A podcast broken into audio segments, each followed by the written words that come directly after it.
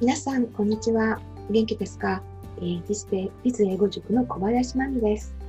今日は1月13日、祝日の月曜日です。今8時50分なんですね。今週、先週から引き続き、誰とでも会話が途切れない英会話力を身につける秘訣について、毎日お話ししています。秘訣はですね、去年出しました私のこちらの本に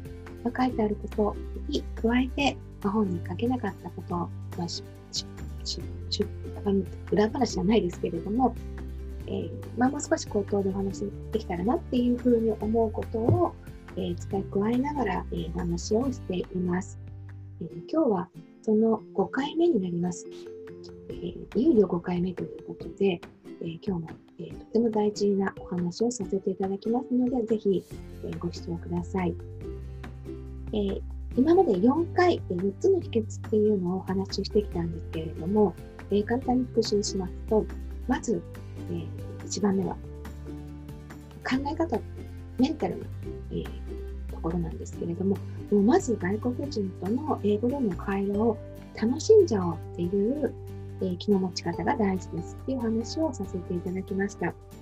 いろいろプレッシャーがあったり、ドキドキっていうのはあったりすると思いますけれども、もうここは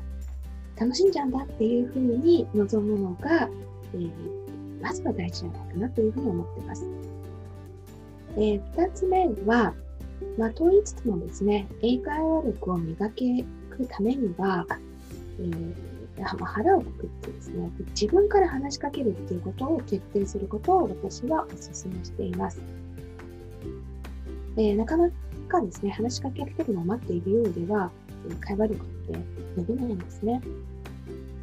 機会があれば、もうまずは自分からハローって話しかける。そんな心の持ち方が大事です。そして3つ目はですね、2番目に引き続いて、ちょっと関連するんですけれども、自分からどんどん話しかけるっていうのは、頑張ろうと思っても、じゃあそれ何話すのかっていう時に、何でもいいから思いついたことを、言ってみましょうよっていう話をさせていただいてます。気の利いたことを言おうとか、難しいことを言おうと思うと、なかなか最初の一言って出ないんですよね。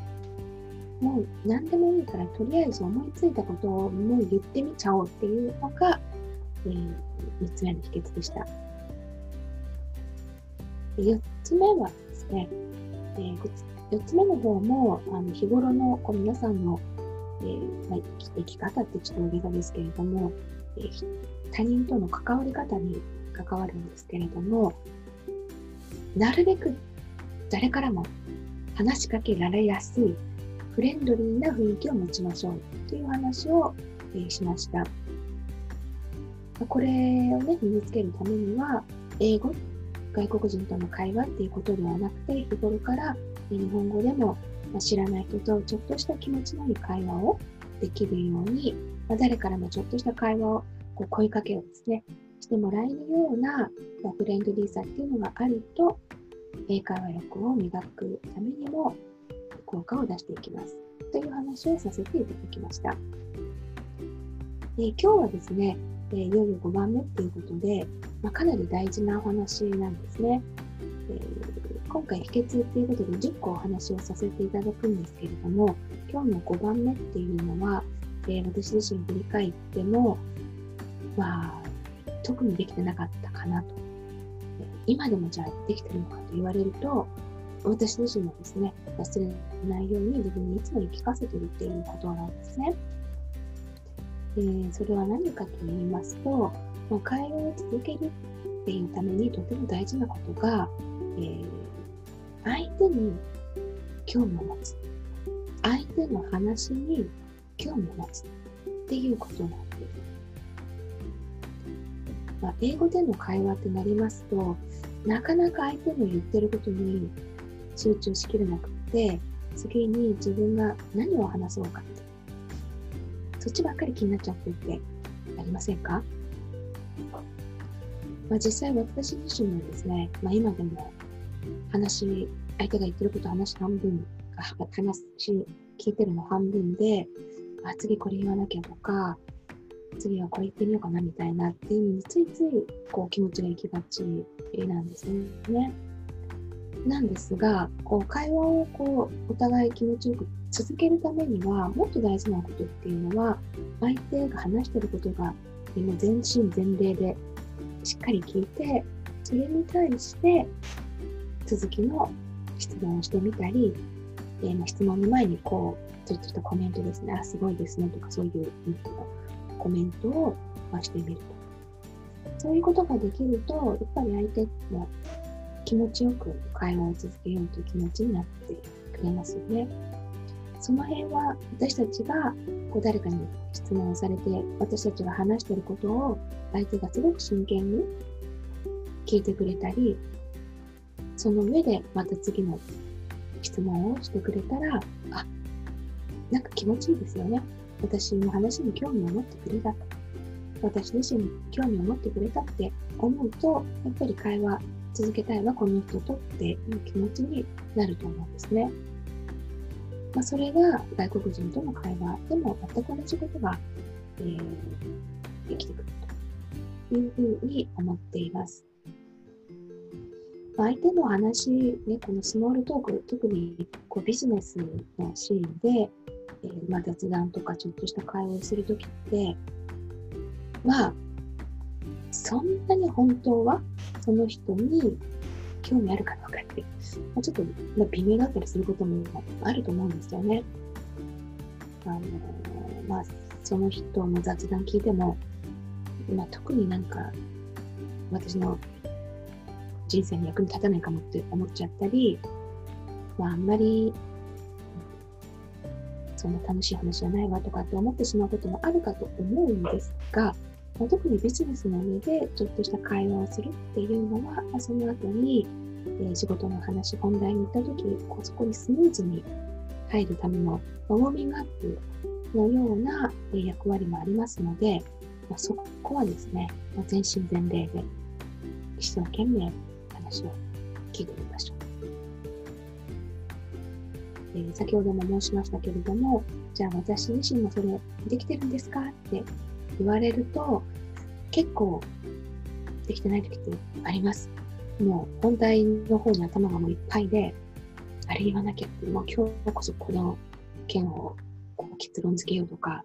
今日はちょっとこの人説得しなきゃとか、いろんな仕事の上での自分のアジェンダっていうかありますよね、目標が。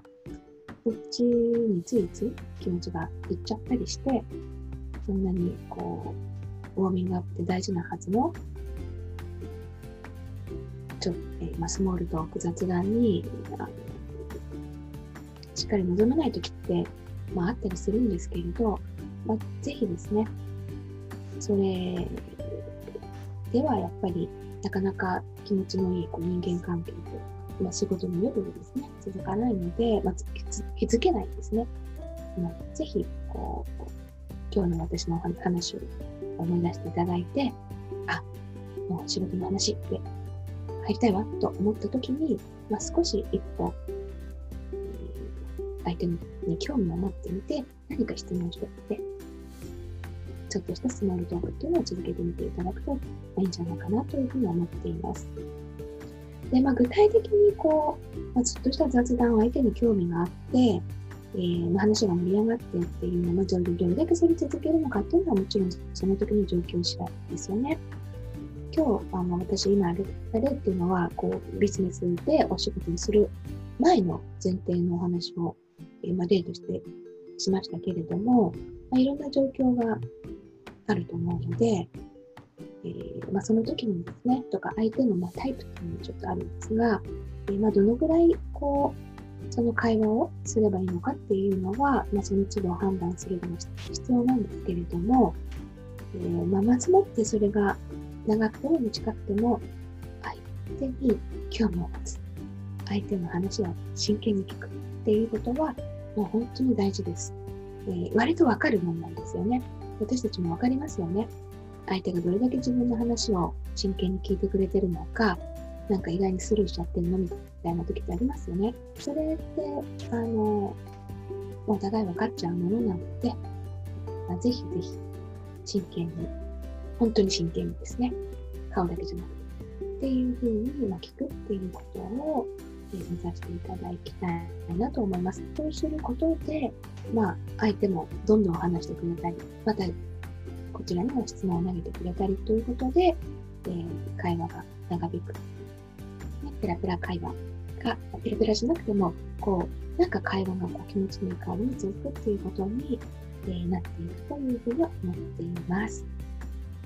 はい、ではですね、また明日もその秘訣の6についてお話ししたいと思います。ぜひコメント欄などにご質問などありましたら入れていただけると嬉しく思います。はい、最後まで今日もご視聴いただきましてありがとうございました。それではまた明日。